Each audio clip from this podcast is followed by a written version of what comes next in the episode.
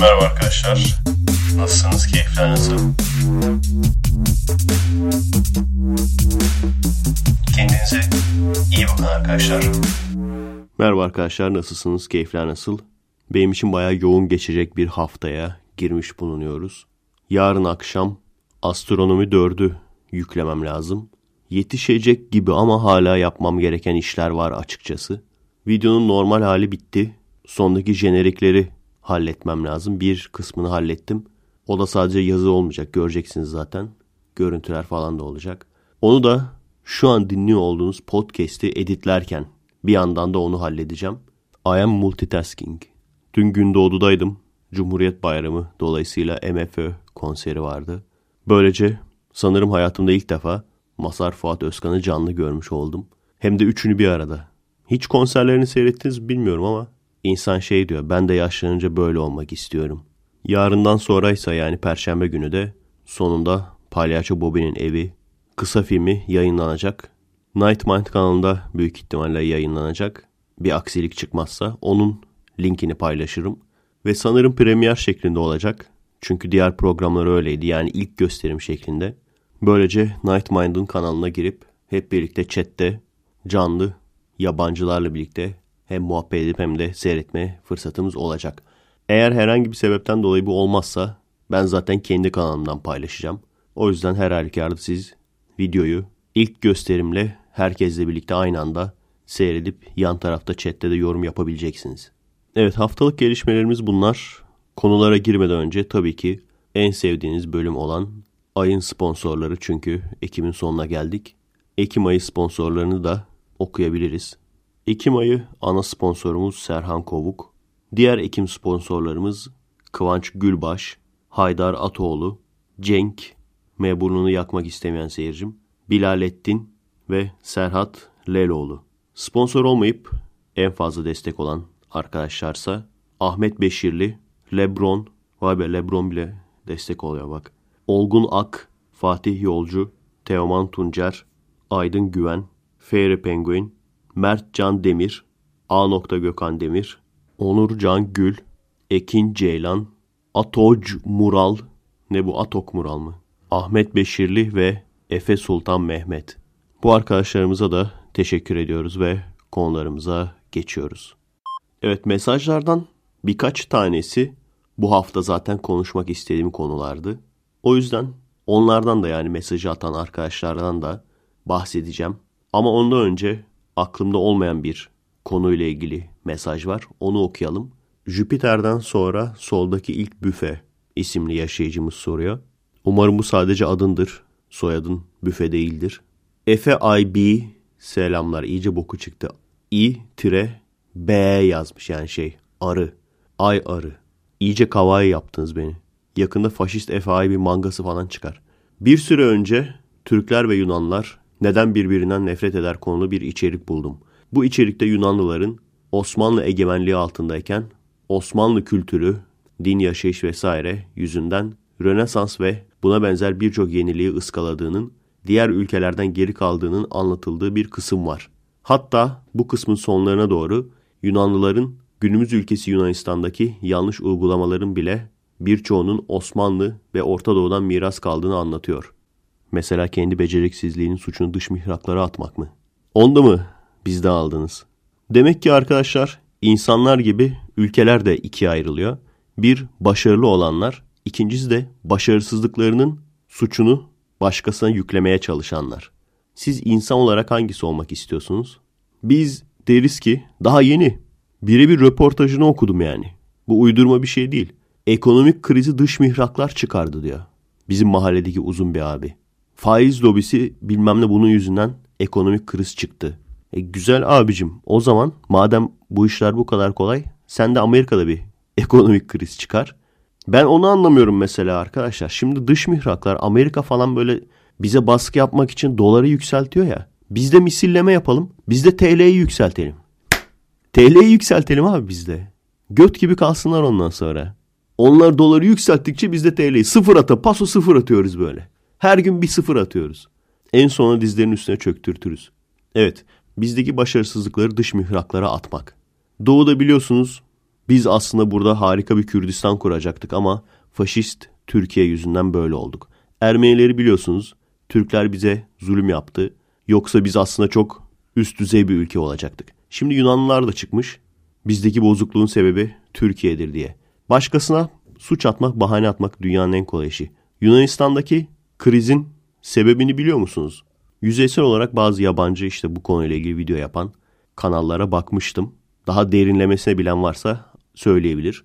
Özet şu. Adamlar Orta Doğulular gibi yan gelip yatma derdinde ama Batılılar gibi lüks içinde yaşamak istiyorlar. Ya adamların durumu bizden o yüzden daha beter. Çünkü biz en azından kemer sıkmayı falan biliyoruz. Biz en azından hamdolsun demeyi biliyoruz. Adamlar hala en üst limitten emeklilik falan almaya çalışıyormuş. Kriz yok, para yok, hiçbir şey yok. Biz de işte emeklilikte yaşa takılanlar, fazla para istemeyin, fazla mülk, aç gözlülüktür, hamdolsun deyin falan deyip idare ettirebiliyoruz. Onlarda o yok işte. Batı gibi yaşamak istiyorsan ya batı gibi üreteceksin ya batı gibi sömüreceksin. Sen ikisini de yapmıyorsun. Sömürgen de yok. Ha efendim o da mı Türklerin üstünden? pardon özür dileriz ya. Bu şey var ya 10 tane çocuk yapıyor adam. Sonra diyor ki faşist DC yüzünden fakir kaldık. Ne diyorsun sen adamım? Neyse mesajımıza devam edelim. Evet neredeydik? İlk başta bunu okumak benim milliyetçi duygularıma şehvet kamçıları vursa da yazının sonunda Türk okuyucudan olduğu söylenen bir yorum durup düşmeme sebep oldu. Bu yorumda bizdeki devlet baba anlayışının Osmanlı'dan geldiğini ve ne yazık ki bizimle birlikte imparatorluğun hakimiyetindeki bütün ülkelerde hala büyük bir problem olduğundan bahsediliyor. Şöyle bir düşününce dehşete düştüm. Bu yorum kesinlikle çok haklı. Bizde devlet bize baksın beklentisi ile güdülenmiş insanlar toplumumuzun çok büyük bir kesimini oluşturuyor.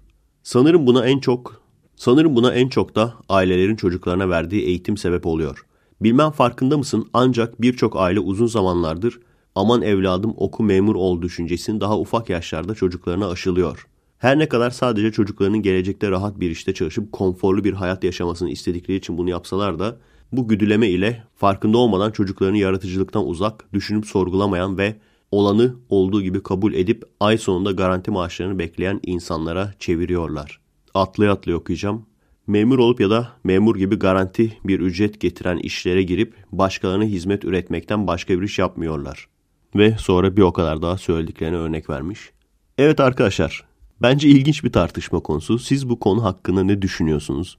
Neden ilginç bir tartışma konusu biliyor musunuz? Şimdi bunu söylediğimiz zaman herhalde kimse yani bizi takip eden arkadaşların içine kimse itiraz etmez. Bizde devlet baba bize para versin anlayışı var. Memur olarak çalışıp başkalarının işlerini yapıp garanti para alalım kafası hakim. Bunun sonucunda da yaratıcılıktan uzak insanlar çıkıyor, yetişiyor. Biliyorum insanlar gene tetiklenecek ama bizde bu kadar eleştirdiğimiz devletin baba olması ve çocuklarının da ellerine harçlık vermesi, bunun karşılığında da çocuklarına istediği şeyleri yaptırması, bu aslında komünist kafasına aşırı benzeyen bir kafa. Cumhuriyetten sonra bazısı diyor ya İsmet İnönü'nün yüzünden oldu. Gerçekten onun bu sol görüşü yüzünden mi oldu? Yoksa bizde de vardı tesadüfen komünistlere benzeyen bir zihniyetimiz mi vardı? Bilemiyorum. Bunu söyleyince tabii ki insanlar gene kızacak. Gerçek komünizm bu değil. Ama ben e, arkadaşları takip etmeye devam ediyorum. En son bir yerde görmüştüm. Keşke Küba'da yaşasaydık diyor arkadaş. Çünkü Küba'da birçok şey ücretsiz. Toplu taşıma vesaire ücretsiz. Diğerleri nasıl bilmiyorum. Sağlık, okuma vesaire onlar da ücretsiz mi? Ancak toplu taşıma gibi şeyler tabii ki ücretsiz olacak. Daha önce de söyledik zaten bunları. Çünkü sen zaten devletin çocuğusun. Devlet sana harçlık veriyor karşında da ne yapacağını söylüyor. Ona çalışıyorsun yani. Bana geçen gün bir arkadaşım sormuştu. Eşin komünizmi gördü mü diye Romanya'da. Evet dedim tabii ki yaşadı yaşından dolayı. Peki komünist mi dedi. Sizce komünist mi? Komünizm altında yaşamış olan insanlar komünist olmaz. Genel olarak kimler komünist olur? Şöyle, kapitalist bir ülkede yaşayıp kapitalizmin kötü yanlarını görünce buna tepki olarak komünist olurlar. İsteyen istediği kadar kızabilir, söylenebilir ama komünist ülkelerden birinci dünya ülkelerine kaçan çok çok çok fazla insan var. Amerika, Kanada, Çinli dolu. Diğeri ayda yılda bir kişi olursa o da doğru mu doğru değil mi belli değil. O zaten direkt haber oluyor. Ben şeyi hatırlıyorum sol gazetelerden bir tanesinde Güney Kore'den Kuzey Kore'ye kaçan, oradaki kapitalizmin yüzünü görünce Kuzey Kore'ye kaçmaya karar verdim diyen kadının öyküsü diye haber yapmışlar. Bu şey işte İslam konvensiyonlar oluyor ya batıda. Bir tane adam buluyorlar. Hayatım boyunca ateist olarak yaşadım. Ancak ondan sonra düşündüm ki bu düzenin bir yaratıcısı olmalı ve artık Müslümanım. Bir. ikincisi arkadaşlar sizin o kaçalım dediğiniz, kaçarsak rahat ederiz dediğiniz ülkelerin neredeyse hepsi az ya da çok kapitalist. Peki o zaman bu şu anlama gelir mi? Kapitalizm daha iyi komünizmden veya kapitalizm sosyalizmden daha iyi. Ya da ben başa gelirsem hangi tür yönetimi seçerim? Arkadaşlar Amerika biliyorsunuz kapitalizmin kalesi, kapitalizmin beşiği. Hatta biliyorsunuz Türkiye'de kapitalist kelimesi küfür gibi kullanılıyor ya. O yüzden Amerika ile ilgili bilgi alırken Amerika ekonomi sistemi iki nokta üst üste kapitalizm yazınca bir şaşırmıştım. Allah Allah bunlar kendilerini küfür mü ediyorlar diye. Her neyse bu kapitalist ülkede bir sene yaşadım. Çözüm bu da değil arkadaşlar. Çözüm kapitalist bir şekilde yaşamak da değil. Sıfır devlet kontrolü tamamen serbest piyasa bu da değil. Çünkü devletçiliğin de artıları var. Kapitalizmin de artıları var. Sosyal devletin artıları var. Ve hepsinin eksileri de var. Karma ekonomi diyorlar ya. Ekonomiden anlayan arkadaşlar söyleyebilir. Yani ben yanlış anlamadıysam şu anlama geliyor. Evet serbest piyasa özel şirketler de var ama birçok şey de devletin elinde. Bence şu anda en mantıklıya yakın olanı bu. Neden? Amerika'da arkadaşlar sağlık aşırı pahalı. Bence bu çok saçma bir şey. Senin vatandaşın eğer hastaysa ve kendi suçu da olmayan bazı şeyler. Kanser oluyor mesela. Tonla onun parasını alıyorsun. Onun suçu değil ki. Ülke olarak sen ona bakman lazım. Bakabilmen lazım yani. Hani ben mesela başa gelirsem tak diye bu uygulamaların hepsini koyabilir miyim? Büyük ihtimalle altyapı olmadığı için aşama aşama koymam gerekir. Ben de koyamam yani şu anki durumla. Bu şekilde hastalanan insanlara bakabilmen lazım. 10 bin doları yoksa ameliyat olamayacak ve ölecek. İnsanlar işte kendi aralarında para toplamaya çalışıyor. Bu çok büyük bir ayıp yani. Bu devletin ülkenin ne kadar güçsüz olduğunu gösterir. Bir, iki. Amerika'da üniversiteye gitmek de aşırı pahalı. Bizden farkı şu, üniversiteden mezun olduğun zaman gelirin falan da çok iyi oluyor. İşin de çok iyi oluyor. Ancak hayvan gibi para vermen lazım başta. Yani gene daha önce söylediğimiz kapitalist sistem. Para kazanmak istiyorsan para yatırman lazım. Bu da bence büyük bir ayıp. Eğitim lan bu. 3-5 bir şey alırsın tamam ama biliyorsunuz çocuk doğuyor. Amerikalı aileler öyledir. Çocuk doğuyor. College fund dedikleri bir olay var. Hemen bir banka hesabı açıyorlar. Üniversiteye banka hesabı. Çocuk belki 20 yaşına gelene kadar sürekli her ay oraya para yatırıyorlar ki üniversiteye verecek paraları olsun. Hani belki şunu düşünüyorsunuzdur. Amerika'da askerlik paralı, güzel de para veriyorlar. Türkiye'de zorunlu. Zorunlu olmasa ben niye gideyim ki askere? Veya orada ne güzel bak özgür bırakıyorlar insanları zorunlu değil. İyi de adam bir noktaya geliyor ki her şey para. Adamın da parası yok. Yeterince iyi eğitim alamamış. Başka hiçbir şansı yok. Seve seve orduya katılmak zorunda. Orduya katılıp asker olacak ki hayatını idame ettirecek biraz parası olsun. O yüzden aslında biz Amerikan askerlerine Johnny falan deriz ama Johnny falan yok. Hep Martinez'ler, Sanchez'ler. Gene Starship Troopers filmindeki gibi. Orduya katılırsan otomatikman sana vatandaşlık veriyorlar. Amerika'da da öyle mi bilmiyorum ama gelecekte belki olur. Bir diğer kötü yanı da her şey serbest piyasaya bırakıldığı için insanlar artık kaliteye değil neyin para getirdiğine bakıyorlar. O yüzden birçok şeyin kalitesi düştü. Adam iyi müzisyenle iyi müzikle uğraşmıyor ki. Çünkü biliyor ki çoluğa çocuğa hitap eden bir şarkıcı eğer yaratırsan e nasılsa elinde para olduğu için yeterince parayı basarsan her yerde o şarkıyı çaldırıp o kişiyi zorla zorlama bir şekilde ünlü yapacağını da bildiğin için sen seçiyorsun artık. O yüzden Metallica gibi böyle kaliteli müzik yapan insanları değil de daha rahat kontrol edebileceğin, daha böyle çoluğa çocuğa hitap eden. Çünkü o daha fazla para getiriyor artık.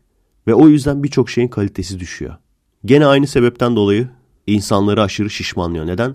Üretim fazla. Üretim fazla olduğu için serbest piyasa. Serbest piyasa olduğu için de işte şişman onaylayıcılık. Şişmanlığın rahatsızlık olmadığını, şişmanlar da güzeldir falan. Bu tür şeyleri medyada pompalamaları. Sokaktasın bir şey yemek istiyorsun. Simitçi veya unlu mamuller fırını vardır Türkiye'deysen. Alırsın iki tane kuru pasta veya bir tane simit alırsın. Eve gidene kadar idare edersin. Burada öyle bir şey yok. Hamburger. Bagelcılar var. Bagel zaten hamburgerden beter yani. İçine ne basıyorlarsa. Başka bir de işte biz şunu çok üretiyoruz. O zaman bunu çok satmamız lazım. Çok satabilmek için de ne gerekiyorsa onu yaparız. Gerekirse doğruyu yanlışı bile değiştiririz. Michael Jackson. Kendisi güzel bir abimiz ancak çocuk sevici. Öyle ki çıktığı duruşmalarda çocuklar adamın aletini, cinsel organını en ince detayına kadar şurasında bir beni vardı falan gibi en ince detayına kadar tarif edebiliyorlar. Yani açıp sallamış veya elletmiş veya ne yaptırdıysa çocuklara. Bu bilinen bir şey.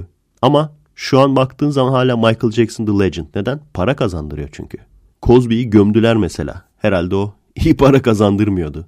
Ancak bununla birlikte bir artısı daha var serbest piyasanın. Yaratıcılık. Yaratıcılık zirve yapıyor. Çünkü herkes para kazanmak için yaratıcı bir şeyler, konsept bulmaya çalışıyor veya icat bulmaya çalışıyor.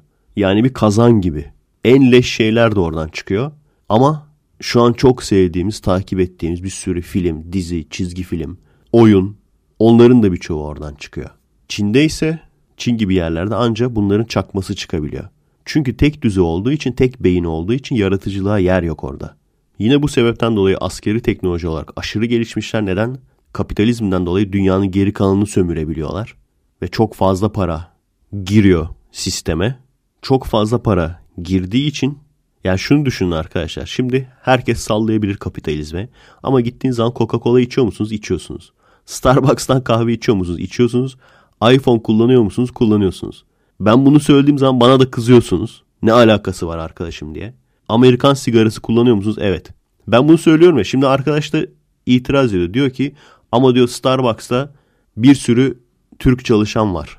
Ya da işte Amerikan sigarası aldığın zaman bir sürü Türk çalışan ondan faydalanıyor. Şimdi bunlar bahane arkadaşlar bahane. Hiç kimse bedavaya kendi ismini vermez sana. İşin gerçeği şu. Biz bu adamlara sallıyoruz ama bir yandan da bu adamlara para kazandırıyoruz. Hadi zorunlu olarak olanları da geçtim. Ne bileyim bir medikal alet mesela alacaksın. En kalitesi Amerikan. Şimdi Amerikan alacaksın tabii. Onda yapacak bir şey yok yani. Ya da bir kameraya ihtiyacın var.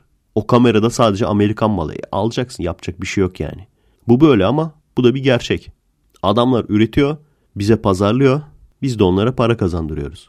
Ve bu sistemlerine giren para sayesinde de birçok şeyin en iyisi bunlardan çıkıyor. Ve birçok konuda rakipsiz. Yani askeri teknolojiden zaten bahsettik. Ama onun haricinde birçok şey. Basketbol, rakipsiz yani adamlar. Cross fitness, rakipsizler. Birçok dövüş sporunda gene onlar en üst sıralarda. Ne kadar rakipsizler onları takip etmiyorum ama bilmediğiniz bir şey. Kadınlar futbol, rakipsizler abi. Finalde 4-0 falan yeniyorlar. İlgilenseler erkek futbolda da ilerlerler aslında. Pek umurlarında değil neden bilmiyorum. Ha şunu unuttum bak. Amerika'da yine avukatlar aşırı pahalı. 100 bin dolardan falan bahsediyorlar. Yani ne, bu ne lan? Oğlum kendini savunuyorsun. Hukuk yani bu. Hukukta kendini savunuyorsun. Yani avukat farkı bu kadar fark etmemeli. İki örnek hatırlıyorum. Birincisi Gun Girl filmindeydi. Adam kendisine avukat tutuyor. İyi avukatlardan. Ne kadar lazım diyor. Şimdi önden bir 100 bin veriyorsun. ne? önden bir 100 bin veriyorsun diyor herif. Ya bu kadar fark olmamalı. Bir de şey vardı. YouTube kanallarından bir tanesi. Haksız yere sürekli kendisine copyright atan birine dava açacaktı. Yani ne olabilir ki bak haksız yere kendisine copyright atan birine dava açıyorsun. Suç duyurusunda bulunursun ne bileyim. Siber suçlara gidersin. O çünkü şey yani zarar verecek bir şey. Adamın iş yeri gibi çünkü o kanal. Ve o copyright atarak haksız yere haksız yere adamın iş yerini kapattırmaya çalışıyor gibi oluyorsun. İftira atarak adamı zarara uğratmaya çalışıyor. O yüzden aslında büyük bir suç. Ama anlayamadığım olay şu. Dava açacağız diyor. O yüzden işte Kickstarter gibi bir siteden para topluyorlar.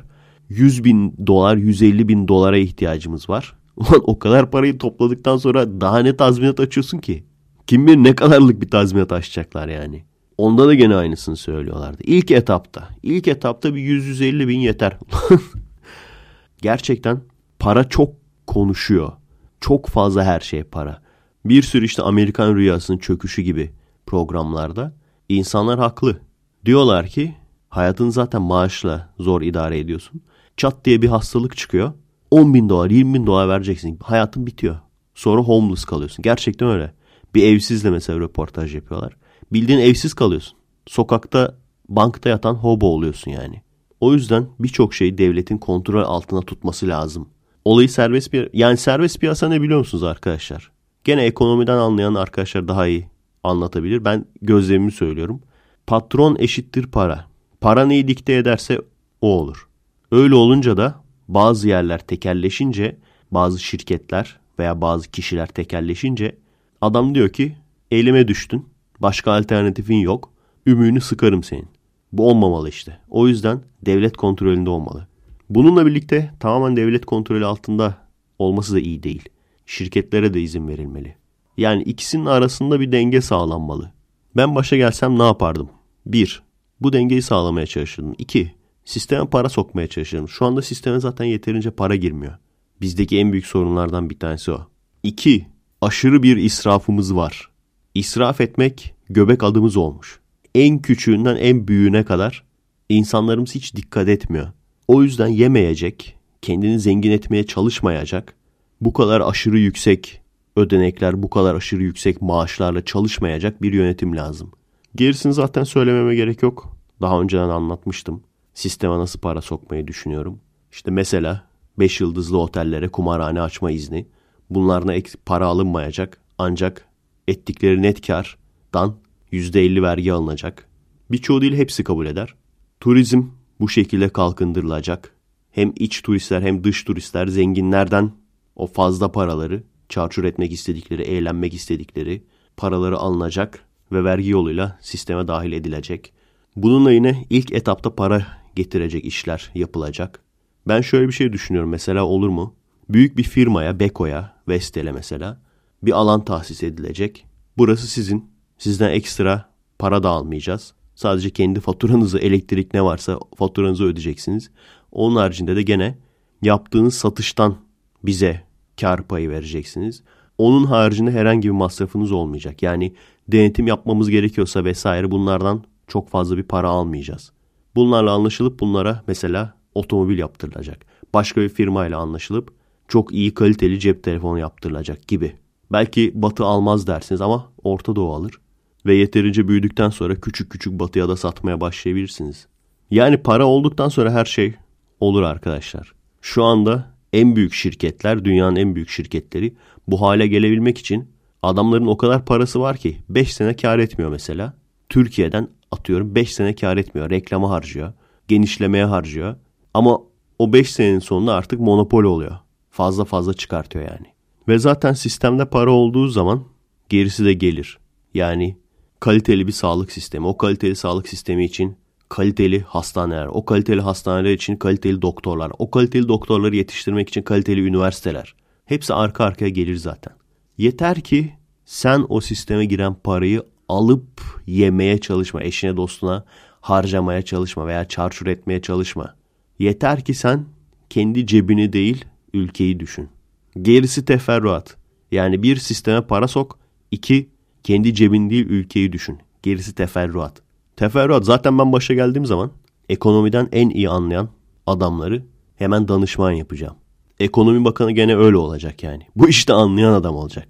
Bunları zaten söylemem bile gerek yok çünkü az önce söylediğim olay. Yani kendi cebin değil ülkeyi düşünmek. Bunu zaten düşündükten sonra diğerlerini otomatikman zaten yaparsınız. Ha belki şunu sorabilirsiniz. Arkadaşın sorusuna tam yanıt vermiş olmadın. Yanıt verilecek çok bir şey yok zaten. Bu mesajın üzerinden bu konularla ilgili konuşmak istedim. Bu mesaja verilecek kısa bir cevap var. Bazı insanlar ve bazı ülkeler kendi başarısızlıklarının suçunu başkasına atmaya çalışır. Biz aslında çok iyi olacaktık da bilmem kim yüzüne. E abicim Almanya şu an nasıl tekrar gelişti? Japonya 2. Dünya Savaşı'na çıktı. iki tane atom bombası yedi. Nasıl tekrar bu hale geldi? Onlar bilemez miydi oturup ağlamasını? Biz aslında çok iyi bir ülke olacaktık da atom bombası yedik demesini bilemezler miydi? Bahane üretmek isteyene bahane çoktur. Evet, başlamamak için, bu konuya girmemek için, şu kayıt tuşuna basmamak için bir sürü bahane aradım ancak bahaneler bitti. Haftanın senin ağlamı çık git lan ı. Uzun süredir bunu görmemiştiniz değil mi? Ve haftanın faşist Efe Aydal köşesi. Başlayalım korku neceye faydası yok. Bazı konular oluyor. İnsanlar merak ediyor neden bu konuyla ilgili podcast yapmıyorsun diye. Çünkü konuşulacak bir olay olmuyor.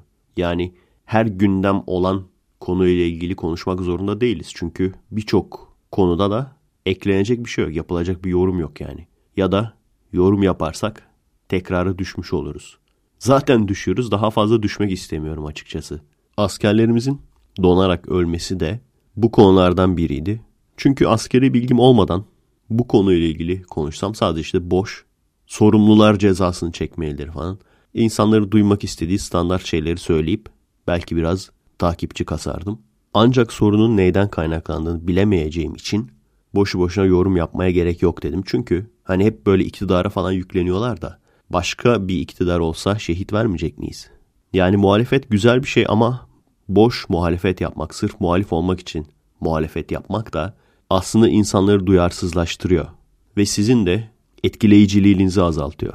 Şey derler ya bir de işte sokakta fakir insanları çekerler. İşte görüyorsunuz bu iktidar yüzünden insanlar fakir. Şimdi her iktidarda fakir insan olacak. Sen başa geldiğin zaman gene fakir insan olacak. Tabii ki sayısı daha az olacak ama bir iki kişi bile olsa sana muhalif olan gazeteciler gidip o insanları bulacaklar, fotoğrafını çekecekler. İşte bu iktidar yüzünden insanlar aç gibi. Evet biliyorum farkındayım. Başlığa şehit kelimesini koyduğum için bu videoda uygunsuz bulunacak ve reklamları çekecekler. Parayla çocukları öpüştürseydim o zaman önerilenlere konurdum. Ne yapalım? Sırf bu sebepten dolayı susacak değiliz. YouTube draması seyretmek isteyen başka kanala gitsin. Recep İvedik seyretsin. Biz işimize bakalım.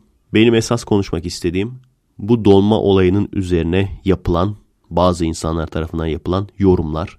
Evet, Enternasyonel isimli bir bayan, Biji Internationalism, Biji Serok Apo, lives in United tabii ki. tabii ki. Şehit sayımız ne yazık ki 3'tür diye bir e, haber paylaşmış. Yorum olarak da şunu yazmış. Sıcak çorbaya gelsinler. Ahmakça ölmek nedir yahu? Gözünden yaş gelen gülen yüz. Tabii mutluluktan mı o yaş geliyor gözünden yoksa başka bir sebepten dolayı mı gözünden yaş geliyor bilmiyorum. Alta idam edilmeli falan yazmışlar bu kadın için. Arkada LGBT bayrağı falan var fotoğrafının bu arada. Tabii ki biliyorsunuz LGBT hakları denince akla ilk gelen Kandil'dir zaten. Ben kendisini de o LGBT bayrağını alarak Kandil'e gitmeye davet ediyorum. Biliyorsunuz Cumhuriyet Gazetesi de bir ara sol perenken bu arkadaşlar röportaj yapmıştı. Karanlıkta yüzünü göremediniz. Sen git o bayrakla karanlıkta yüzünü göremeyeceğin insanlarla bir kucaklaş. Git ortalarında ben LGBT'yim diye bağır. Seni kucaklasınlar. Arkadan destek olsunlar. Her daim arka çıkarlar sana yani merak etme. Gerçekten niye Amerika'da yaşıyorsun ki? Barzani'nin aslanlar gibi Kürdistan bölgesi var. Niye gittin Amerika'ya? Burada üstüne fazla mı geldiler? Ama olabilir bak bu işleri yapıyorsan buna dayanman lazım. Mesela Mia Khalifa diye de bir hanımefendi arkadaşımız var. Bizim editör onun fotoğrafını koymuş podcastlerimden birine. Ona sor bak. O da gayet başarılı bir sanatçı. Onun da mesela üzerine çok gelirler. Ama o devam eder. Sanatını icra eder yani. Senin de üzerine ne kadar gelirlerse gelsinler. Şöyle bir yüzünü sileceksin. Peçete yüzünü sileceksin. Sonra mesleğini icra etmeye devam edeceksin. Olay bu. Show must go on. Alta da yorum olarak şey yazmışlar. Bu kişi idam edilmeli. Bu kişi yaşatılmamalı. Şimdi zaten kendisi Amerika'daymış. Gitsin orada ne söylerse söylesin. Eğer Türkiye'de olsaydı tabii ki sınır dışı derdik. Zaten sınırın dışında. Orada mesleğini rahat rahat orada kaliteli wet wipes'lar falan da vardır orada.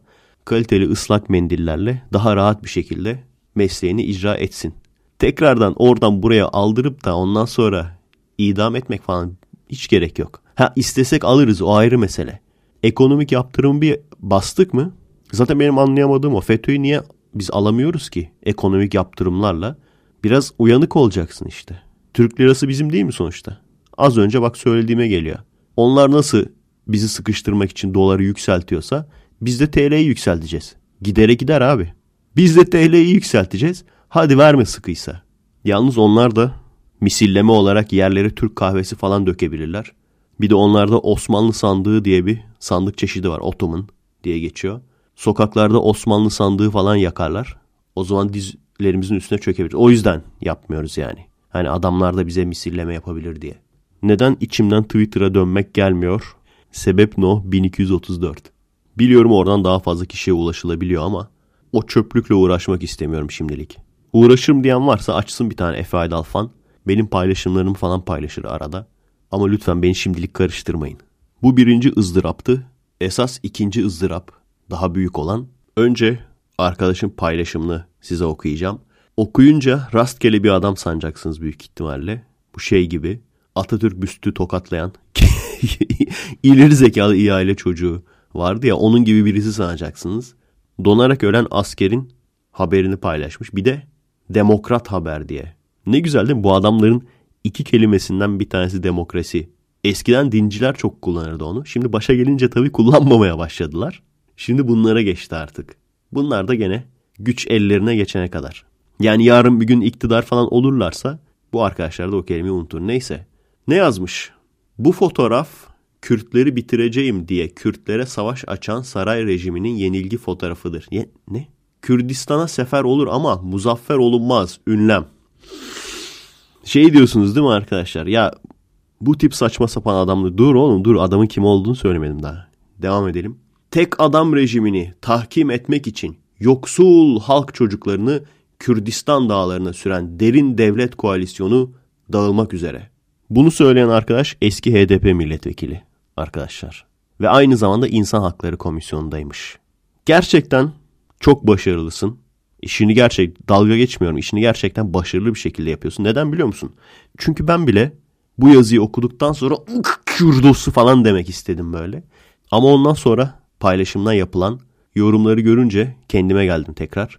Birçok Kürt de bu paylaşıma tepki göstermiş. Neden düşmanlık yaratmaya çalışıyorsun diye. Aynen öyle.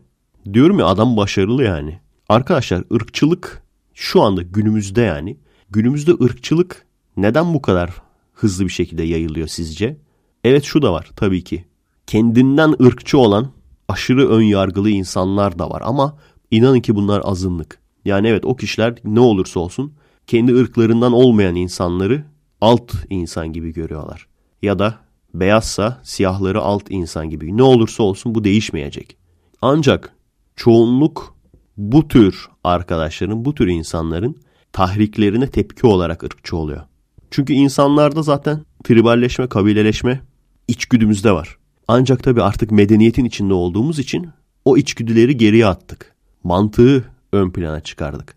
Ama bu tür insanlar sayesinde daha önce demiştim ya insakları falan değil. Bu adamlar nefret grupları.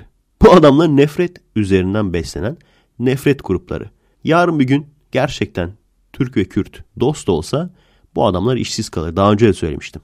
Bu adamlar işte sokak hayvanlarını koruyoruz deyip de para kazanıp para toplayan ama sokaktaki hayvanlar kısırlaştırılacağı zaman itiraz eden neden acaba? İnsanlar gibi. Nefreti kendileri yaratıyorlar. Tahriki kendileri yaratıyorlar.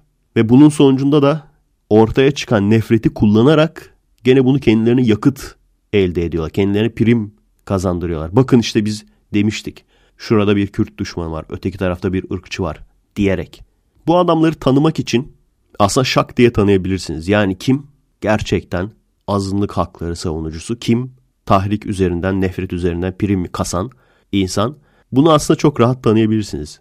Bu insanların en büyük özelliği ilk fırsatta ırkçılık kartını kullanmaları. Burada da aynı şey geçerli. Erdoğan demiş ki ben Kürtleri bitireceğim. Öyle mi?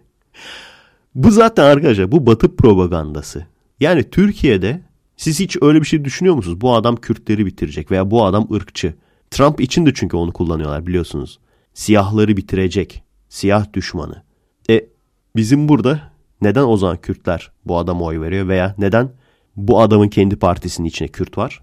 Neden var? Yani ırkçı ise Kürtleri bitirmeye bak düşün. Güzel kardeşim gel. Gel gel gel gel gel nereye gidiyorsun gel. Bir adam ırkçı ise ve bir adam Kürtleri bitirmeyi hedef edindiyse partisine Kürt alır mı sence? Trump için de aynısı geçerli. Adam birçok şey olabilir ama adam iş adamı. Adam menfaat düşünüyor. Bizim buradaki de öyle. O da menfaat düşünüyor. Sevmediği insanlara ırkçı sıfatını yapıştıran bu sol gericiler bunların işte en büyük özelliği bu. Oturduğunuz yerden ne kadar çok şey oluyorsunuz değil mi? Homofobik oluyorsunuz. Kadın düşmanı oluyorsunuz. feministleri eleştirdiğin zaman. Bu faşist Efe Aydal esprilerinin çıkış yerleri hep bu işte. Faşist Efe Aydal kadınları aşağıladı. Ne oldu acaba? Bazı ızdırap feminist derneklere dalga geçmiştim. Herhalde ondan kadını aşağıladı diyorlar. Faşist Efe Aydal LGBT'ler ölsün dedi. Bunların çıkış noktası bu. Oturduğumuz yerden muhabbet ederek faşist olabiliyoruz. Faşist olmak artık her zamankinden daha kolay. Hiçbir olmadıysa Okan'a kapalı alanda sigara içme diyorsun o zaman da faşist olabiliyorsun. Hatta öyle faşistmişsin ki bugün kapalı alanda sigara içme deyince yarın da yemek yeme dersinmiş. Bu adamların yaptığı tahrik üzerinden, nefret üzerinden para kazanma takım fanatikliğinde de var. Ben şu anda okula gitmediğim için, herhangi bir sınıfta olmadığım için o olaydan kurtuldum. Ama mezun olana kadar o olaydan kurtulamamıştım. Galatasaraylı olduğunu öğreniyorlar. Şimdi diyorsun ki ya bana ne? Fener onu yenmiş. Beşiktaş ötekini yenmiş. Galatasaray Fener maçı. O onu yense ne olacak? Çünkü birkaç ay sonra bir daha oynayacaklar. Öteki şampiyon oldu öteki sene. Yani onun şampiyon olması bile bir ay sürecek. Hiç umurunda değil diyorsun ama mutlaka diğer takımlardan hangi takım olursa olsun bir iki böyle tahrikçi çıkıyor. İşte ne bileyim senin tuttuğun takım Avrupa'da yenilince salak saçma konuşmaya başlıyor. Öyle olunca sen de o takıma karşı komple ve o takımın taraftarlarına karşı komple kim beslemiş oluyorsun. Maalesef bu herifler ve bu adamların şeyi de yok ha. Herhangi bir karı da yok. Kasıtlı olarak yapmıyorlar. Mal oldukları için yapıyorlar. Özellikle gençken onu çok isteriz ya kim olursa olsun, neresi olursa olsun bir gruba ait olmak. Gene insanların yapısında olan bir şey işte maalesef. Ben şeyi bekliyorum hala o çıkmadı ya. Kanoncularla Nikoncuların dövüşmesi. Ulan çıksın da bir dövüşelim ya. ne zaman olacak abi o kavga? Veya Mekçiler, PC'ciler. Meydan savaşı yapalım. Arkadaşım iki Nikoncu dövmeden ölmek istemiyorum. Şaka şaka ben zaten Black Magic'ciyim. Bu paylaşım yapan sevgili arkadaşım. Beni dinlediğini biliyorum. Ciddi misin sen? Bir dakika ne demiş bir daha bakalım. Saray rejiminin yenilgi fotoğrafıdır. Kürdistan sefer olur ama muzaffer olunmaz. Biliyorsunuz arkadaşlar internet üzerinde kimseye küfretmemek lazım, kimseye hakaret etmemek lazım diyorum ama bazen çok zorlanıyorum. Neyse, ileri zekalı iyi aile çocuğu arkadaşım. Sen bugün bu paylaşımı yaptın. Yarın operasyon yapıldığı zaman TC insanlara zulüm yapıyor Amerika koş yetiş diye paylaşım yapacak mısın? Ulan kaç kere yaptınız bunu? Kaç kere? Yani bir insan evladı bu kadar mı dayak arsızı olur? İnsanları tahrik eden sensin. Çünkü bunu görüp gerçekten inanacak senin takipçilerin vardır büyük ihtimalle. O olmasa çünkü buranın üzerinden prim kasmaya çalışmazsın. Çok büyük ihtimalle bunu görüp TC'yi dize getirdik. Açılım döneminde de öyle diyorlardı ya. TC yenildi. TC'yi dize get Ah, gene buna inanıp sen neyin ne olduğunu çok iyi biliyorsun. Onun ben farkındayım. O yüzden sana demiyorum dayak yemekten usanmadın mı diye. Çünkü sen dayak falan yemiyorsun. Sen nefret pompaladıkça cebini dolduruyorsun. Çatır çutur değil mi? Prim yapıyorsun, cebini dolduruyorsun, ün kasıyorsun, gündem oluyorsun. Sana giren çıkan yok. Seni takip eden arkadaşlar, sana inanan arkadaşlara giren çıkan oluyor hep. Bazı insanlar vardır, bazı çocuklar vardır. İnanamazsın yani. Ben küçükken bunu yaşıyordum. Ben de küçüktüm tabii o sırada. Gelir nanik nanik nanik ya oğlum siktir git dersin yani. Git buradan. Yanına giderken kaçar falan böyle. Bu çocuklar yüzünden mi ben psikopat oldum acaba arkadaşlar? yani çocuk derken sen de çocuksun zaten de işte sen 8-9 yaşındasın o da senden 1-2 yaş küçük. El kol yapıyor falan. Ya siktir git. Sonra iyice sinirleniyorsun koşuyorsun koşa koşa yakalıyorsun bunu artık. Ondan sonra tutuyorsun ümüğünü sıkıyorsun. Tamam abi yapmayacağım abi. Abi yapmayacağım bize zulüm yapmayın falan. TC bize zulüm yapıyor. Ondan sonra tamam arkadaşım akıllı ol. Bak burada oyun oynuyoruz biz. Bozma oyunumuzu. Bırakıyorsun bıraktığın anda iki adım öteye gidiyor ondan sonra tekrar el kol hareket yapmaya başlıyor. Şimdi sen olsun işte. Veya sana inanan insanlar o. Oğlum neden böyle bir zihniyetiniz var? Neden siz böyle oldunuz? Evet artık tecrübeliyim bu sözümün üzerine Efe Aydal Kürtlere lafı. Hayır. Bu senin zihniyetindeki insanlardan bahsediyorum. Türk de olsa, Kürt de olsa, Arap da olsa. Neden sizler böylesiniz? Oğlum bir kere dayağı yiyorsun. Yani bu adama hala ne, niye inanıyorsunuz? Onu anlamaya çalışıyorum ben. Bir kere dayağı yemişsin. Bir daha olacak şey besbelli yani. Kaç bir keresi? 10 kere yemişsin yani. Olacak şey besbelli. Gene bu adamlara inanıyorsunuz. Gene TC yenildi. Gene zafer. Manyak mısınız oğlum siz? Hasta mısınız? Altı bu adamı desteklemek için Türk olduğunu söyleyen. Tabii bu Twitter çöplüğü olduğu için ben Türk'üm diyenin Türk olduğunu da bilemezsin. Ben Kürdüm diyenin Kürt olduğunu da bilemezsin. Eleman diyor ki biz Türk'üz ama utanıyorum kendimden. Elektrik faturası falan diyorsunuz utanmadan. Siz önce işte Kürtlere elektrik işkencesi yaptınız. O işkencenin önce faturasını ödeyin.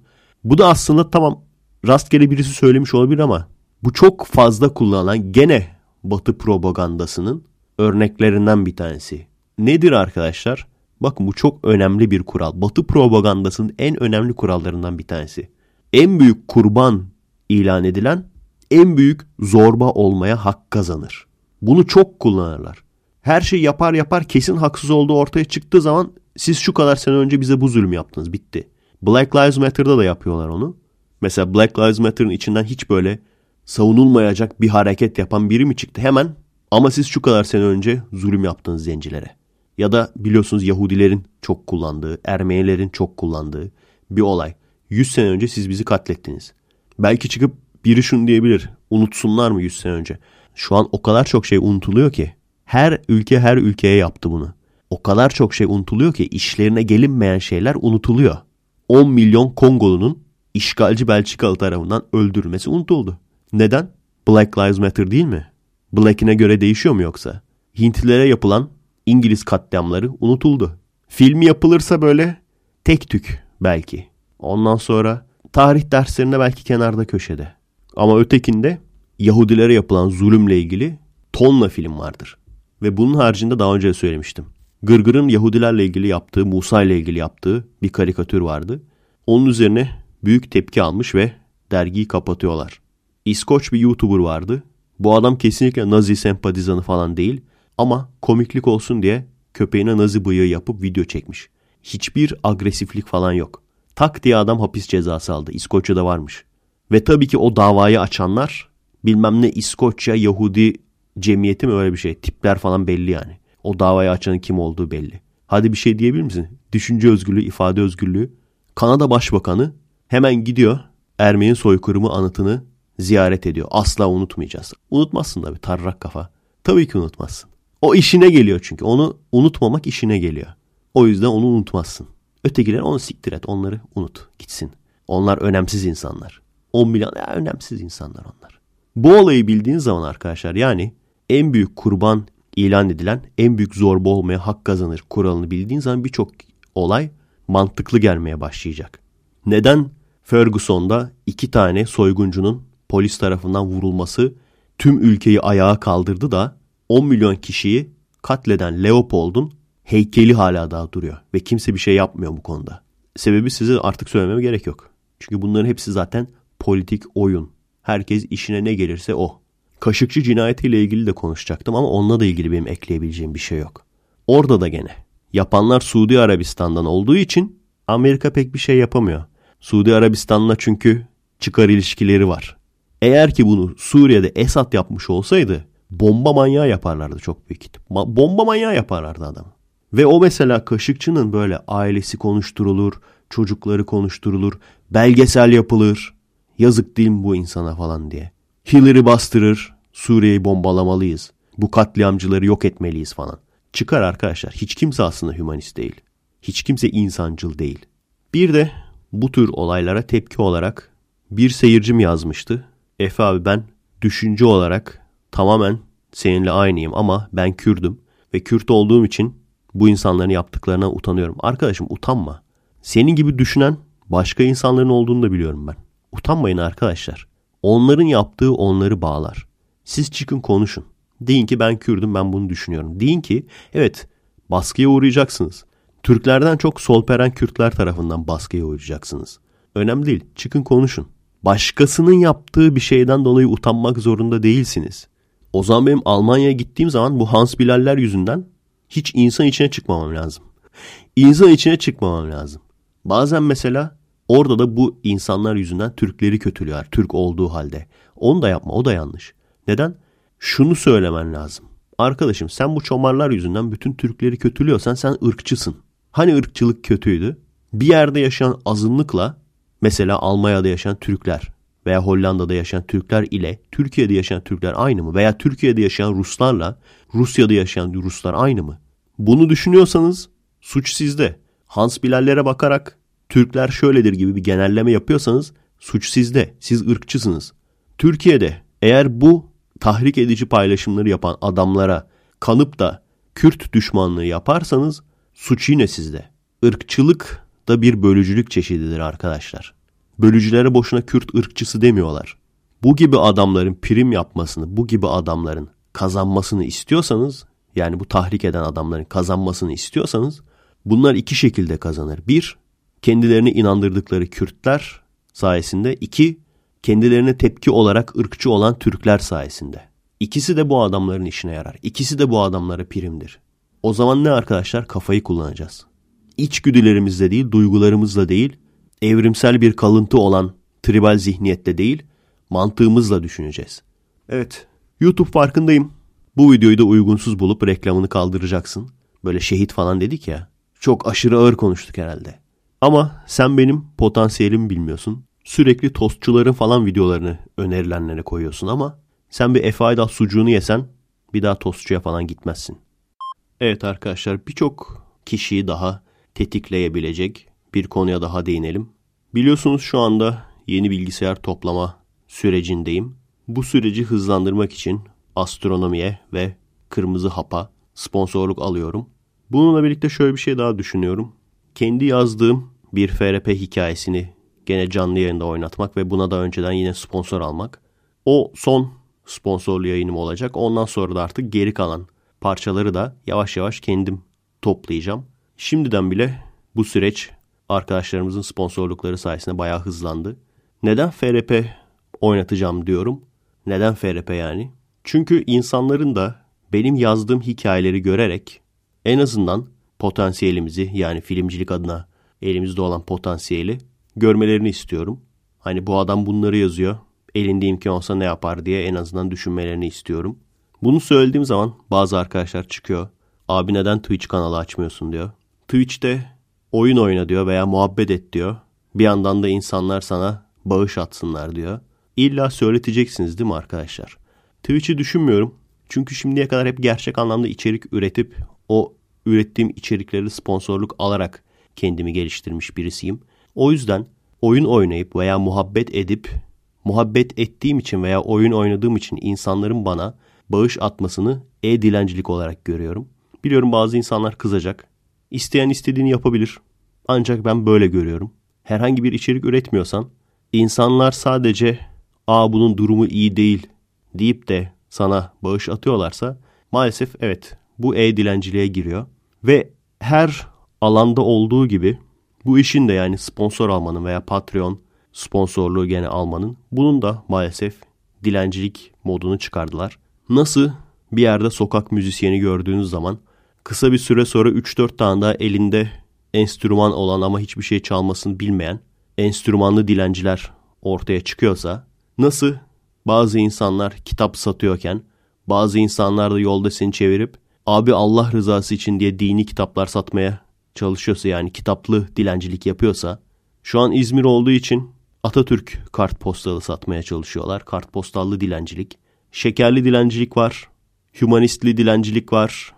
Her çeşidi var. Neden? İnsanımızın vicdanından kaynaklanıyor bu. Bunu ben yediremiyorum arkadaşlar kusura bakmayın. Özellikle yabancılarda bunların çok spesifik örneklerini görüyorum. Adam diyor ki mesela evimin morgucu var. Ben bu evimin morgucunu ödemem lazım. O yüzden bana para yollayın. O kadar, bir de şey yapıyor böyle. O kadar seyrediyorsunuz niye para yollamıyorsunuz falan. Bedavaya mı seyrediyorsunuz? Türkiye'de bunlardan var mı bilmiyorum. Bu şekilde. Çünkü Twitch veya YouTuber'ları takip etmiyorum pek. Varsa yazabilirsiniz şu şu kişi var diye. Gerçekten maalesef bu işi de bok ettiler bizim için. Böyle birini gördüğünüz zaman arkadaşlar altına şunu yazacaksınız. Amk evladı param yok diyorsan git işte çalış. Milletin enayisi biz miyiz abi? Zamanında bir taraftan video çekerken bir taraftan Aikido dersleri veriyorduk. Yani ben de bilirdim oyun oynayarak para kazanmasını. Ama bu bir içerik değil. Öl diyorlar ya içerik üreticisi. Şimdi hayır değil. İçerik nedir biliyor musunuz? Daha önceden çekilmemiş bir yapım çekersin. Bir video çekersin. Bir belgesel çekersin. Buna ben alışkın olduğum için başkasının yapmış olduğu oyunu yani o oyunun kendisi içeriktir. Başkasının yapmış olduğu oyunu oynarken arkada küfretmek içerik üreticiliği değildir. Bir. ikincisi ne tür insanlar bunlara para veriyor anlamaya çalışıyordum. İşin içinde olan bazı arkadaşların söylediğine göre zaten kendi paraları değilmiş. Çoluk çocuk olduğu için babalarının kredi kartıyla falan ödeme yapıyorlar. Neden? İşte ünlü bir mesela gamerlar varmış. Onlar isimlerini okuyorlarmış. İsimlerini okuyunca da çocuk havalı oluyormuş. Neyse ki benim öyle çocuğum yok. Yani yakalasam ana rahmine geri sokarım ben o çocuğu büyük ihtimalle. Bu çocuk olmamış biraz daha pişsin diye. Çok basit bir şey söyleyeceğim arkadaşlar. İnternet üzerinde kim sponsorluk alan içerik üreticisi, kim e-dilenci. Bunu ayırt etmek istiyorsanız çok basit. Bu kişiye bağış yaptığın zaman veya bu kişiye sponsor olduğun zaman veya bu kişiye üye olduğun zaman bunu içeriklerini seviyorum, yaptığı işleri seviyorum, bunları devam ettirsin diye yapıyorum diye mi yapıyorsunuz yoksa aa adam yazık bak durumu iyi değilmiş yardımcı olalım diye mi? Eğer ikincisi ise bunu yapmayın. Benim özellikle Amerika'ya gitmeden önce gerçekten çok zor dönemlerim oldu. Mümkün olduğu kadar insanlara bunu yansıtmadım. Şeyleri belki hatırlıyorsunuzdur. Eşyalarımı satıyordum yani. Uçak bileti parasını denkleştirebilmek için. Ondan sonra gittim 500 liraya bir anaokuluna kısa film çektim. Birkaç hafta sürdü o da yani. Düşünün. Ta Ali Ağa'ya Aikido dersi vermeye gidiyordum. Gecenin bir yarısı eve dönüyordum. Evde yemek yiyordum. Artık o kadar yorulmuştum ki yatağa laptopla giriyorum. Yapacak başka bir şey yok. O laptopta o kısa filmi editlemeye çalışıyordum. Bana kalırsa bakın bu podcastler bile benim için çok böyle ahım şahım bir içerik değil yani. Sağ olsun arkadaşlar seviyorlar. Bunlara destek oluyorlar. Ama benim için esas içerik Kırmızı Hap gibi, Astronomi gibi, ne bileyim Uncle Sam gibi ve daha sonra çekeceğim kısa filmler gibi benim için bunlar içeriktir. Ama tabii ki podcast türü muhabbet yapan ve gerçekten benim de sevdiğim, hayatı güzelleştiren benim için de insanlar var. O yüzden arkadaşlarımızın bu düşüncesini anlayabiliyorum. Aynen siz nasıl yolculuk esnasında podcastleri dinliyorsanız ya da bir iş yaparken dinliyorsanız ya da cuma eve geldiniz stres atmak için bir yandan oyun oynarken bir yandan dinliyorsanız benim de aynı şekilde proje yaparken dinlediğim, yolculuk esnasında dinlediğim arkadaşlar var. O yüzden onu anlayabiliyorum. Evet belki biliyorsunuzdur arkadaşlar. Yerel seçimlerde AKP ve MHP ayrıldı. Söylediklerine göre sadece yerel seçim için ayrılmışlar. Ancak bir dahaki genel seçimde ne olur bilmiyorum. AKP'nin şu an oy potansiyeli aslında iyi değil. Bizim mahalledeki adı Fethullah olan abiyle araları açıldığından beri kan kaybediyorlar. En son evet %50'yi geçtiler ama MHP'nin desteği olmasa geçemeyeceklerdi. Şu an seçim olsa, yarın seçim olsa kazanırlar mı? İte kaka da olsa gene de kazanırlar bence. Bunun en büyük sebebi arkadaşlar. Hani hep insanlar kızıyor ya. Ya bu millet kriz oluyor, şu oluyor, bu oluyor. Gene gidip aynı kişilere oy veriyorlar falan. Kızıyorlar ancak bence birinci sebep diğer partilerin pek alternatif olmaya niyetinin olmaması. Siz ne düşünüyorsunuz arkadaşlar? Sadece ben mi böyle düşünüyorum? Çünkü aslında işte o başında bant olan ölümüne reisçiyiz diye böyle tişörtsüz koşturanlar mitinglerde. Gördünüz mü o tipleri? Onlar aslında azınlık diye düşünüyorum ben. En azından kendi sorduğum çevrede.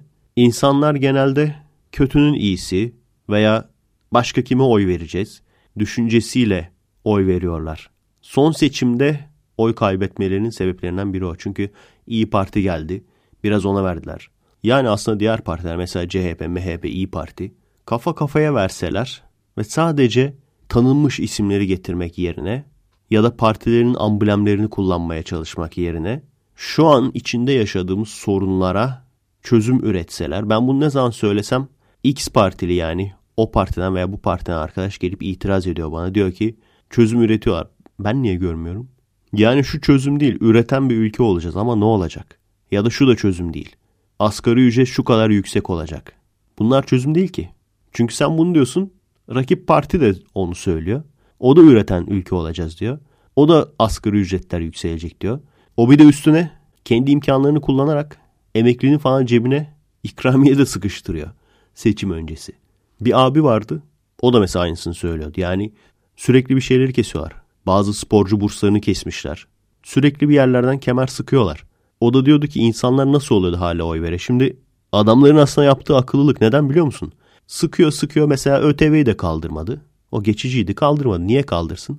Oy getirecek bir şey değil ki. Oradan para geliyor. Bunların hepsini sıkıyor. Sıkıyor abi. Biriktiriyor. Ondan sonra seçim öncesi hazır para keş ellere veriyor. Ellere keş para verince bizim işte emekli dayılar o diyor ülke ne kadar kalkınmış. Zenginiz çok. Baksana para saçıyor reis. Neyse ben ne anlarım ki zaten ya. Şimdi şu ayrılma haberini okuyalım bize en iyisi. Sputnik News Türkiye'nin haberi. MHP Genel Başkanı Devlet Bahçeli'nin yerel seçimlerde ittifak olmayacağına ilişkin sözlerine yanıt veren Cumhurbaşkanı Recep Tayyip Erdoğan, saygı duyarız herkes kendi yoluna dedi. Danıştay'ın öğrenci andı kararıyla ilgili değerlendirmelerde bulunan Erdoğan, İstiklal Marşımız dışında bir ant tanımıyoruz, tanımayacağız ifadesini kullandı. Yeni Türkiye'ye hoş geldiniz. Bu arada hemen kahve geyiği yapalım arkadaşlar. Şöyle bir söylenti var ya, MHP Ankara'ya aday olarak Melih Gökçek'i çıkartacak. Olur da çıkartırsa sizce ne olur? Güzel bir kapışma olabilir bence. Çıksın isterim açıkçası. Alien vs. Şey, bir film aklıma geldi de konuyla tamamen alakası o yüzden şey yaptım. Ee, söyledim. Evet söylediğine göre MHP af istiyormuş. Ancak biz bunu kabul edemeyiz demiş. Neden acaba? Bak kalkıp da uyuşturucu baronlarıyla uyuşturucu baronlarına torbacılık yapanları bir araya getirmek veya ayrı ayrı değerlendirmek de mümkündür.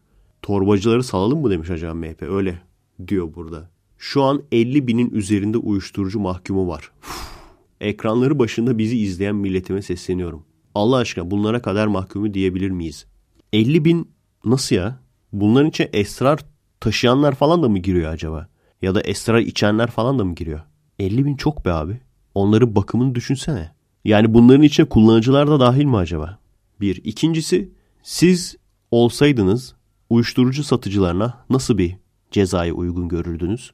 Ben hapis diyorum. Hapisteyken de ona harcadığımız parayı çıkartacak şekilde çalıştırmak. Ya işçi olarak ya da at bir tekerin içine. Bak tekerin içine at hamster tekeri gibi.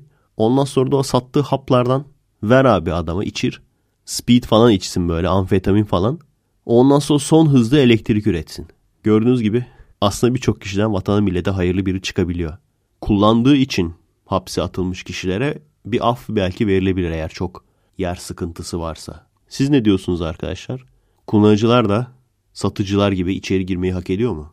Ben o insanları yani uyuşturucu kullanan insanları suçlu olarak ceza alması gereken biri olarak hiç göremedim. Bana deseler ki sıfırdan yasa yaz aklıma hiç gelmez. Uyuşturucu kullanmak yasaktır. Uyuşturucu kullanan kişiler hapse atılır gibi. Evet farkındayım caydırıcı olması için yapılıyor.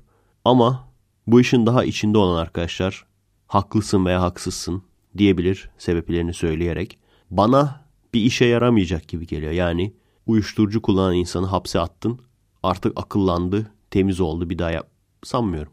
Bence zorla rehabilitasyon merkezine sokabilirsin. Neyse açıklamalarına devam etmiş ee, bizim mahalledeki yok lan direkt Cumhurbaşkanı diyorlar değil mi? Evet açıklamalarına devam etmiş e, Cumhurbaşkanımız.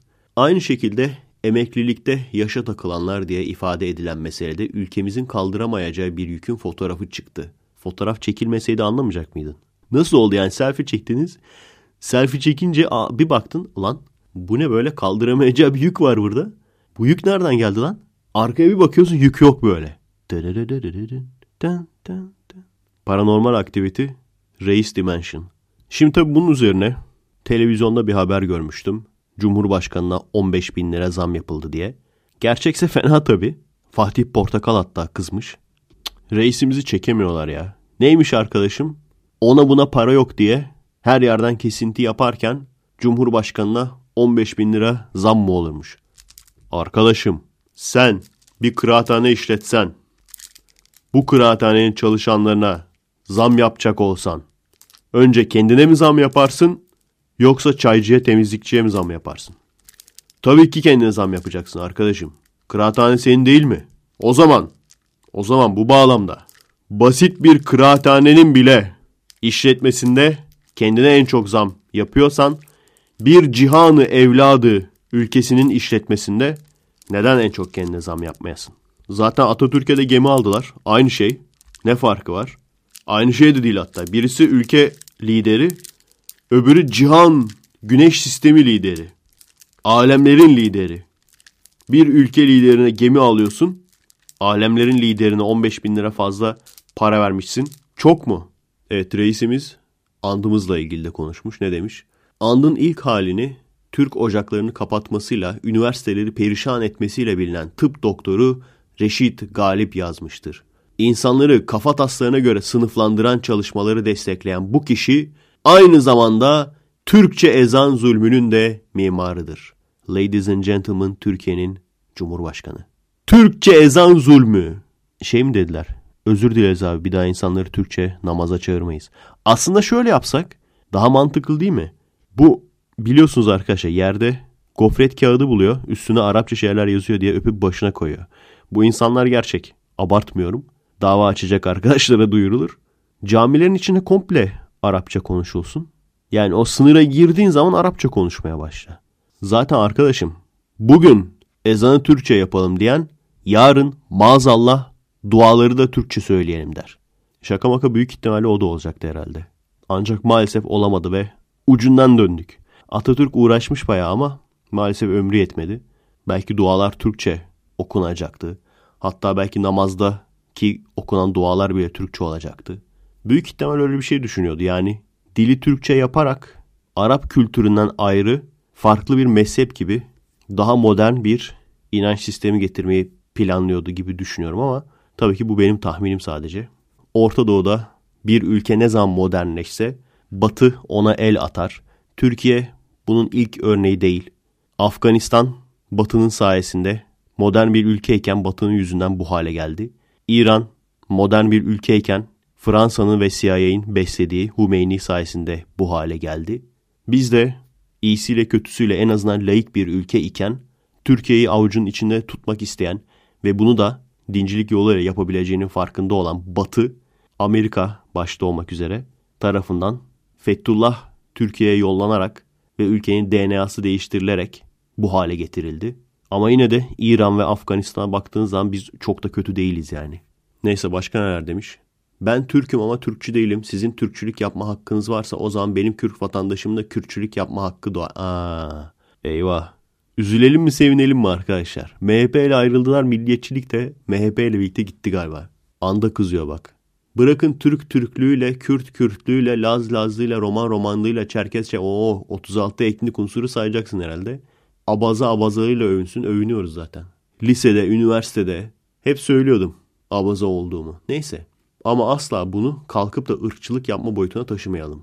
Bunu yaptığınız anda ayrımcılık yapmış olursunuz. Bizim ortaya koyduğumuz bu fotoğrafta tek tipçi, rejim özentisi bir metnin çocuklarımıza her sabah okutulmasının yeri var mıdır? Evet yandık arkadaşlar. Yavaştan öteki tarafa kaymaya başladı gene. Yarın bir de akil adamlar falan derse GG. Daha önce de söylemiştim. Amerika'da insanlar Amerikanım dediği zaman tıp da biri hayır Amerikanım demeyelim. Bazıları işte Müslümanım desin, bazıları zenciyim desin. Böyle bir şey dersen sana gülerler. Almanlar da aynı şekilde, Fransızlar da aynı şekilde. Bir tek bizde nedense. Türk'üm deyince ırk oluyor. Yani onların hepsi millet, biz nedense millet sayılmıyoruz. Biz ırk oluyoruz hemen. Kafa tasçılık yapma diyorlar. Bunu ben anlayamadım. Hala da anlamış değilim. Anlamamaya da devam ediyorum. En sonunda ırkçılık olmasın diye Tayyipli falan diye bir ülke mi olacak acaba? Tayyipli. Hani ırk olmasın hepimiz Tayyipliyiz. Tayyipli İmparatorluğu. Dünyanın en küçük imparatorluğu. Eyvah Bekir Bozdağ'la ilgili Kürt kökenli bir arkadaşımıza neden kökeni üzerinden saldırıyorsunuz falan demiş. Sarkaç öteki tarafa mı gidiyor gene? Evet burada Cumhur İttifakı devam edecek demiş. Eder mi acaba? Özellikle şöyle ilginç bir şey olsa Ankara'yı Melih Gökçek'e kaptırsa olma ihtimal her ne kadar düşük olsa da olsa değişik olurdu. Ondan sonra hala ittifaka devam ederler miydi bilmiyorum. Ama dediğim gibi iktidar size çok güzel orta yapıyor. Siz o ortayı gole çevirmesini bilmiyorsunuz.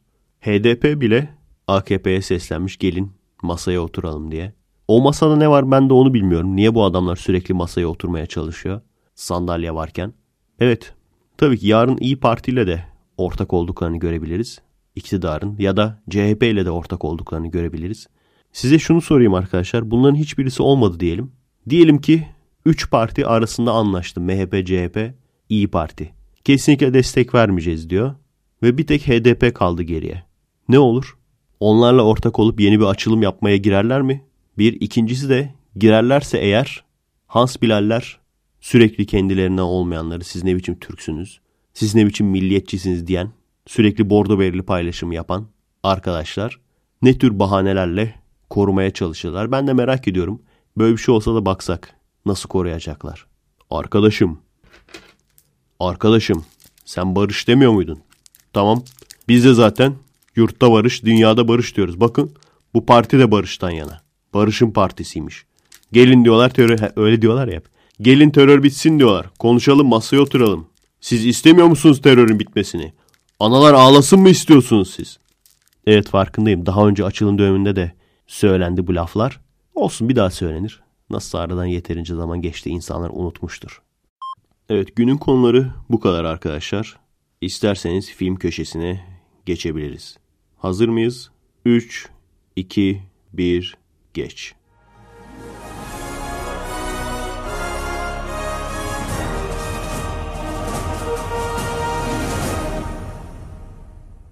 İlk filmimiz günün indie filmi Unfriended Dark Web. Bunun ilk versiyonunu yani Unfriended'ı sanırım filmli Efekest serisine tanıtmadım çünkü seriye başlamadan önce seyrettim diye hatırlıyorum. Sevenlerinin olduğu, nefret edenlerinin olduğu bir filmdi Unfriended. Ancak ne olursa olsun yeni bir konsept, değişik bir konsepte sahip bir film. Eğer seyretmediyseniz ve korku filmi seviyorsanız Unfriended filmini yani ilk filmi korku sever arkadaşlara tavsiye ediyorum. En azından ilginç bir konsept. Onun konusu da şöyleydi. Film tamamen birinin ekranında ilerliyor. Yani şey gibi düşün. Screen capture yapmış birisi. Biz de o ekranı seyrediyoruz. Film komple böyle. Ve ilginç olmayı başarmış bir film. Saçmayanları tabii ki var ama dediğim gibi konsept orijinal olduğu için seyretmeye yine de değecek bir film. Orada şöyleydi. Bilgisayar sahibinin bir arkadaşı intihar etmiş ve bu bilgisayarın sahibi Skype üzerinden mi, Google Hangouts'tan mı öyle bir yerden diğer arkadaşlarıyla konuşurken o intihar eden kızın hayaletinin de bunları internet üzerinden taciz ediyor olabileceğini düşünüyorlar. İşte ölmüş kızın Facebook hesabından mesajlar geliyor bunlara falan. Bu olayın ne olduğunu bulmaya çalışıyorlar. Güzel bir filmdi. Fena değildi yani. Çok aşırı güzel olmasa da ilginçti. Onu niye anlattım? Çünkü bu filmden farkı paranormal unsurlar içeriyordu. Bu film ise öyle değil. Unfriended, Dark Web. Tahmin edeceğiniz üzere Dark Web ile ilgili bir film. Fragmanı seyrettiğim zaman gerçekten güzel bir devam filmi olabileceğini düşünmüştüm. Bu filmin konusu da şöyle. Yine bir bilgisayar sahibi. Onun ekranından görüyoruz. Tabii ki başka bir kişi bu. Aynı kişi değil. Bu kişi önce kız arkadaşıyla konuşuyor. Daha sonra da yine Skype üzerinden diğer arkadaşlarıyla konuşuyor. Game Night gibi bir şey yapmaya karar vermişler. Yani internet üzerinden oyun günü yapıyorlar. Ama şey olur ya böyle tabu türü oyunlar.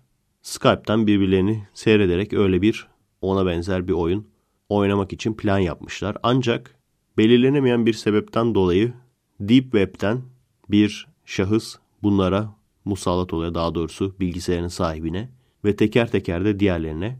Küçük bir spoiler olabilir ama gene de ben söyleyeyim. Filmin başında bir de şunu öğreniyoruz bir süre sonra. Bu bilgisayar bir yere bırakılmış.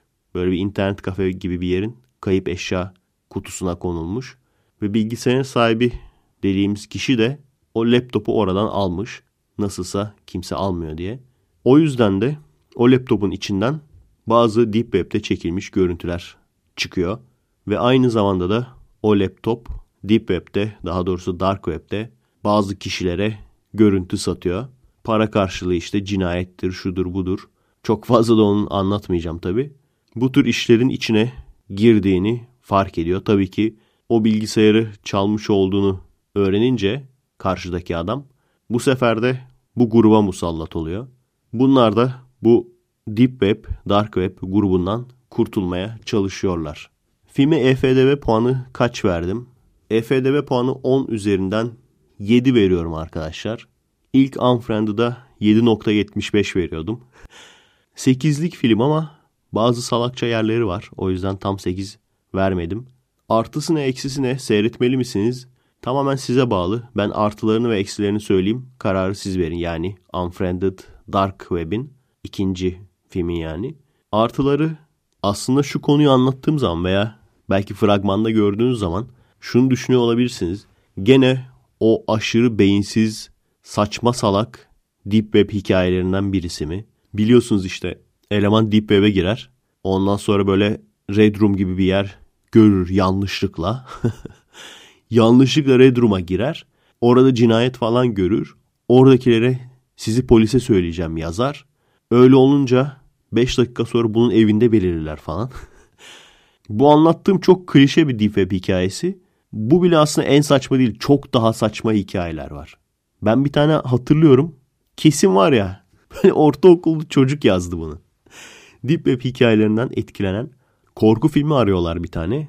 Deep Web'de de böyle çok az bulunan korku filmleri varmış. Bir sürü böyle yüzlerce filmin arasından en kanlı sınav film türü bir film buluyorlar. Onu almaya karar veriyorlar. Ev adreslerini falan veriyorlar. Ondan sonra ev adreslerine katiller geliyor. Gerçi Deep Web'de ve biliyorsunuz dünyanın herhangi bir yerinde olabilir. Hadi Amerika'da diyelim ama aynı şehirde aynı eyalette olma ihtimali ne? Çok büyük ihtimal başka bir şehirdeler veya başka bir eyaletteler. Sen adamların evine beyzbol sopasıyla falan geliyorsun. Adamları öldürmek için. Ama rastgele bir eve gireyim diye düşünmüyorsun. Birisi senden film sipariş etsin diye bekliyorsun. Oturuyor bütün gün bekliyor Deep Web'de. Biri benden film sipariş etsin diye. Onu yapacağı gir sopayla dal. Ya böyle aşırı saçma, aşırı malca bir sürü Deep Web hikayesi gördüm. Artık Deep Web hikayesi görünce dinlemek istemiyorum yani. Daha anlatsam tonla var. şey gibi oldu biraz found footage gibi. Veya bizim cinli korku filmler gibi. Nasıl insanlar cinden korkuyor ya. Cin de gitsin. Bir hikaye falan yazmana gerek yok. Neyse bu filmde öyle saçma mı olacak diye düşündüm. Bence normal bir insana göre o kadar saçma değil. İlk başta biraz saçma gibi geliyor ama en sonunda biraz mantık koymuşlar. Yani hayatta olamaz çok malca falan demiyorsun en azından. O kısmı iyi. Tabii ki şey falan Deep Web'den anlayan bu mutaharlar falan var ya Some Ordinary Gamers. Onlar da seyretmiş. Onlar çok leş diyorlar. Yani Deep Web'den daha fazla anladıkları için daha saçma olduğunu fark etmişler. Bilmiyorum bana o kadar aşırı saçma gelmedi. Dediğim gibi en sonda en azından en sonda biraz şey yapmışlar. Mantık katmışlar. Sona kadar saçma geliyor ama en sonda olayı biraz daha açıklayınca nasıl bu şekilde her yere erişebiliyorlar anlıyorsunuz. Ancak film maalesef beklediğimi vermedi. Beklentiyi karşılamadı. Birçok sebebi var. Birinci sebep merak ettim lan dedim acaba bu film PG-13 mi? Değilmiş R gözüküyor ama neresi R bilmiyorum. Ellerini fazla kana bulamadan Deep Web veya Dark Web videosu çekmeye çalışıyorsun. Aşırı saçma. Çünkü konu şu. Para karşılığı cinayet işleyen bir adamın bilgisayarı ve laptopundaki videolara baktığın zaman o cinayetleri görüyorsun. Ama buna rağmen ellerini kirletmek istememişler ve o cinayetlerin birçoğunu göstermiyor. Yani tam cinayet olurken kapatıyor adam videoyu falan. Kanlı veya rahatsız edici hiçbir sahne yok. Burada olması lazımdı. Yani bu tür bir filmde olması lazım. Eğer sen dark web üzerinden cinayet işleyerek para kazanan birini konu edineceksen ve bu filmin iyi olmasını istiyorsan buna kasman lazım. Bu film iyi olabilirdi. Bu film iyi film abi seyredin kesin diyebilirdim ama ne olsa iyi olurdu. O cinayetlerin birkaçını en azından gösterselerdi. Çünkü öteki türlü korkusuz korku filmi oluyor. Birkaç saçmalık daha var. Hep gördüğüm bir klişe otobüs çarparak öldürmek. O kadar çok farklı yerde gördüm ki bunda da var. Neden biliyor musunuz? Otobüsün çarpması için çok hızlı bir şekilde gelip çarpması lazım ve hiç durmaması lazım. Yani inandırıcı bir şekilde onu göstermeleri için o efekti. Ama baktığın zaman aşırı saçma diyor. Çünkü otobüs hiç mi yavaşlamaz? Yani sana çarpmaya çalışırken hiç mi yavaşlamaz? Onu çok görmüşsünüzdür değil mi? Birçok filmde görmüşsünüzdür. Kayhan'da da yapmışlar ya en son. Otobüs geliyor çarpıyor hiç yavaşlamıyor yani. Dümdüz yoluna devam ediyor. Ulan ister istemez biraz yavaşlaması lazım ya. Havaya çarpmış gibi dümdüz devam ediyor. Evet artı eksi değil ama ilginç gelen bir konu daha. Şimdi gençleri ilgilendiren gençlik filmi ya. Mutlaka bir tane içine LGBT çift koyacaklar. Tabii ki var. Tabii ki var. Hem de katmerli. LGBT artı interracial. Sarışın kızla zenci kız. ın yasak olmayan aşkı. Bu şu bakımdan garip geliyor bana arkadaşlar. Ciddi ciddi şimdi 5 kişilik bir arkadaş grubunda bir tanesi mutlaka ya gay ya lezbiyen mi olmak zorunda? Gençlik filmi seyrettiğimiz zaman 5 kişilik bir grup olunca mutlaka bir tanesi ya gay ya lezbiyen. Tabii ki bunu kasıtlı olarak koyuyorlar. Dertleri ne? Amaçları ne?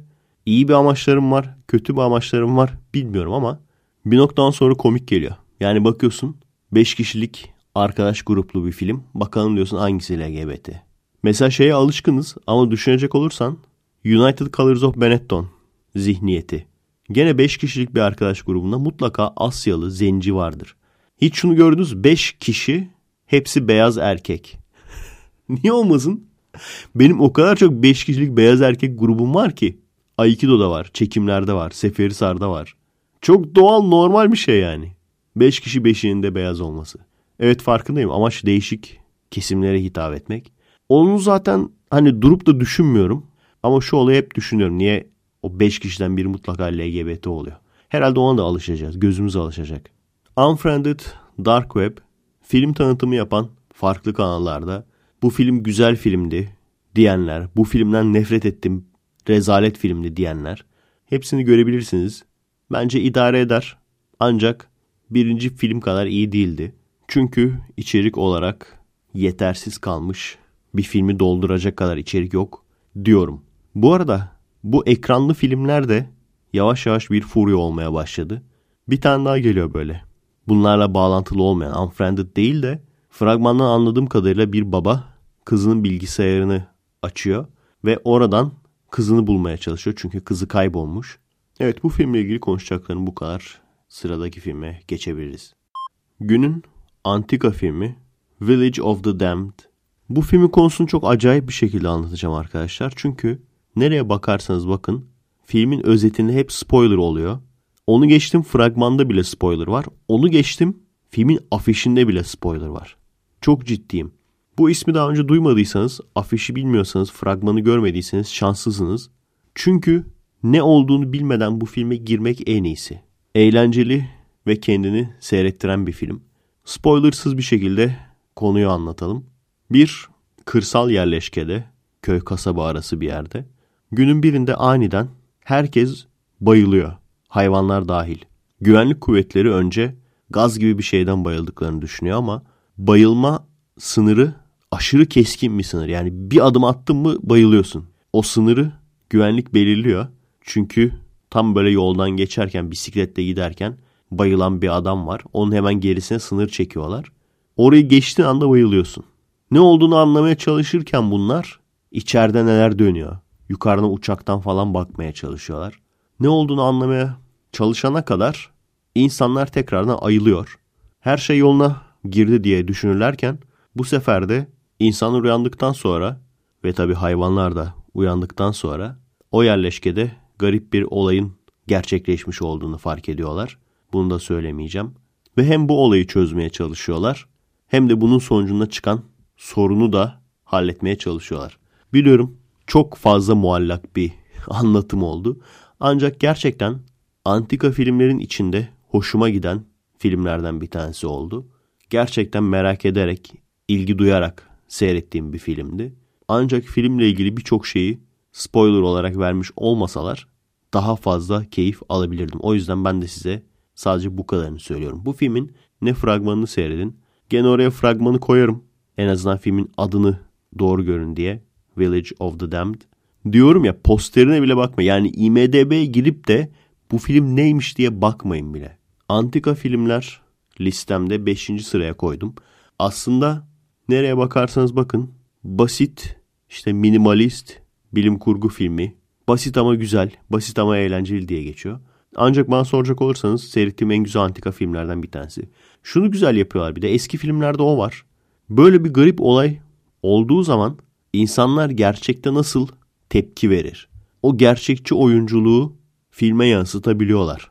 Mesela en basitinden Hollywood şimdi böyle bir film çekse o güvenlik görevlileri falan hepsi artist gibidir. Hepsi artist artist konuşurlar falan. Böyle çok değişik özellikleri vardır. Bu öyle değil. Bildiğim polis. Yani sokakta görebileceğim bir polisin veya sokakta görebileceğim bir askerin aynısı. Öyle olunca filme kendini daha rahat kaptırabiliyorsun. Evet. Hiç anlatmadığım bir filme göre fazla konuştum farkındayım. Antik olduğu için EFDB puanı vermiyorum. Ancak eski film seviyorsanız tavsiye ediyorum bir. İkincisi de meraklandırmalı, çok aşırı korku filmi değil ama meraklandırmalı gizem filmi gibi. Bu tür filmleri, bilim kurgu gizem karışık bu tür filmleri seviyorsanız ve eskiden insanlar neler yapmış merak ediyorsanız hoşunuza gideceğinden %90 emin olduğum bir film. Evet son filmimize geçelim isterseniz. Günün dünya filmi İngiltere'den geliyor. İngiltere dünya filmi sayılır mı arkadaşlar? Aslında genelde seçmiyorum. Yani dili İngilizce olmayan filmlerden seçiyorum. Aslında İngiltere'de İngilizce dili olduğu için çok böyle yabancı filme girmiyor. Bu film için bir ayrıcalık yaptım. Filmimizin adı Kalibre. İlginç bir şekilde aynı anda 2-3 kişi tavsiye etti bu filmi. Ve çok iyi film dediler hep. Kesinlikle seyredin dediler. Öyle olunca ben de seyretmeye karar verdim. Dünya filmi olarak koymamın sebeplerinden biri de başka hangi kategoriye koyacağım bilemedim açıkçası. O yüzden bu seferlik bir tane de çeşit olsun diye İngiliz filmi koymuş olalım. Ben size yine bir kıyak geçeceğim arkadaşlar.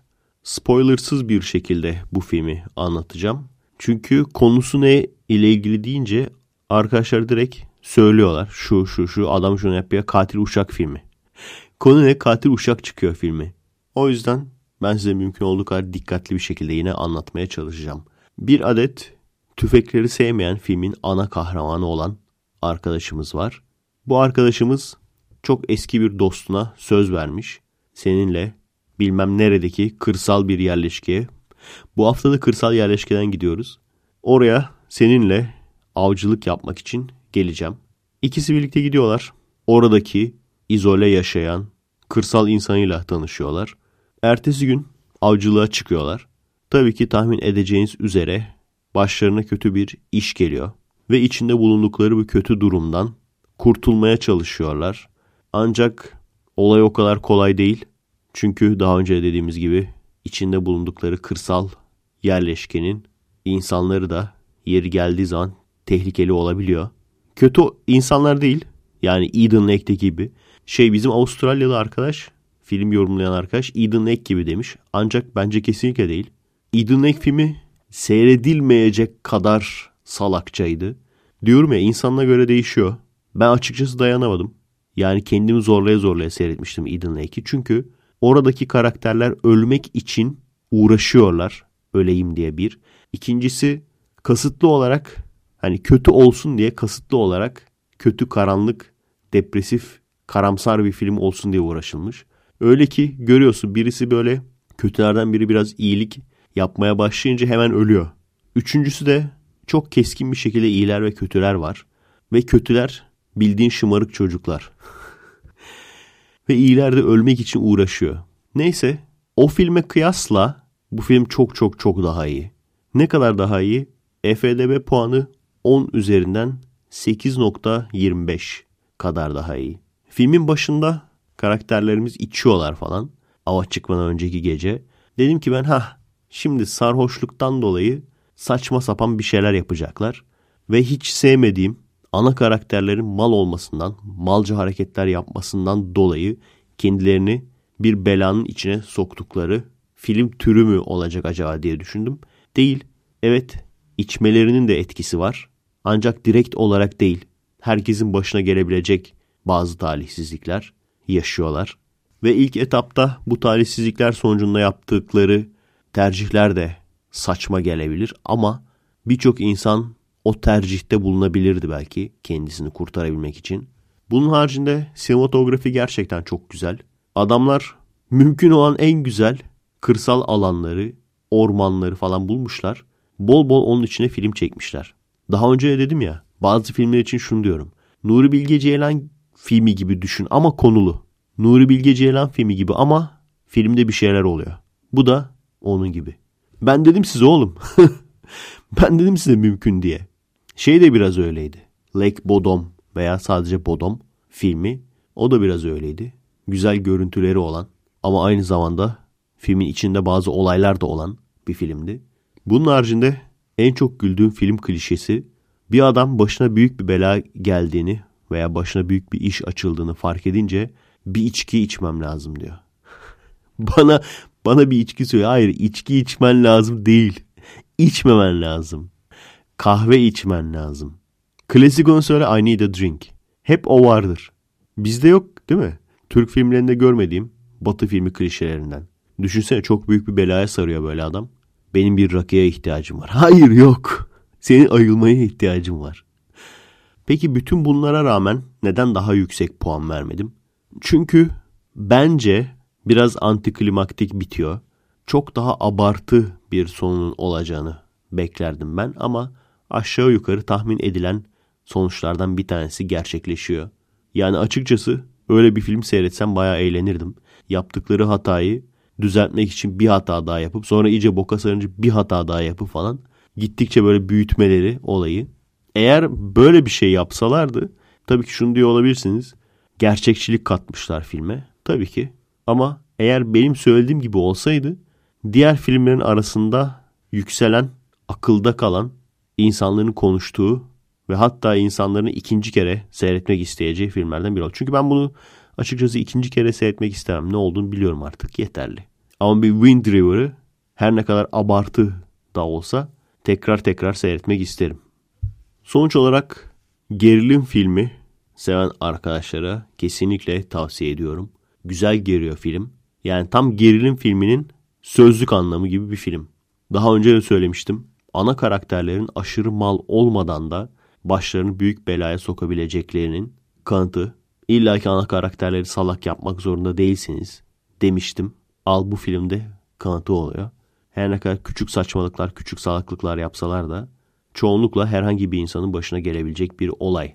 Bir de şunun da kanıtı Nuri Bilge Ceylan gibi iyi görüntü alarak ama aynı zamanda da içine konu koyarak da film çekebilirsiniz demiştim. Bak bu film onun da kanıtı işte. Evet. Sonuç itibariyle bu üç filmimizin son iki filmini yani Village of the Damned ve Calibre bunları türünü seven herkese tavsiye ediyorum. Unfriended Dark Web'de birincisini seyretmediyseniz bence önce birincisini seyredin.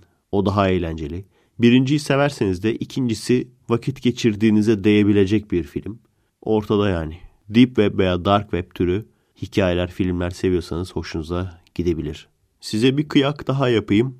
Birinci Unfriended'ın da fragmanını koyayım. Evet arkadaşlar bu haftanın filmleri bu kadardı. Her zaman olduğu gibi podcast de bitti. Ben de bittim. Adresimiz efaydal.com, vimeo.com bölü efaydal, facebook.com bölü efeaydalfan, instagram.com bölü efe alt çizgi aydal ve her zaman olduğu gibi destek olmak isteyen, sorularını okutma şansı yakalamak isteyen ve podcastleri bir hafta önceden dinlemek isteyen arkadaşlarımız için patreon.com bölü efaydal. Kendinize iyi bakın. Haftaya görüşürüz. Karşısındaki insana hiç frene bile basmadan çarpıp geçen psikopat Hollywood otobüs şoförüne emanet olun.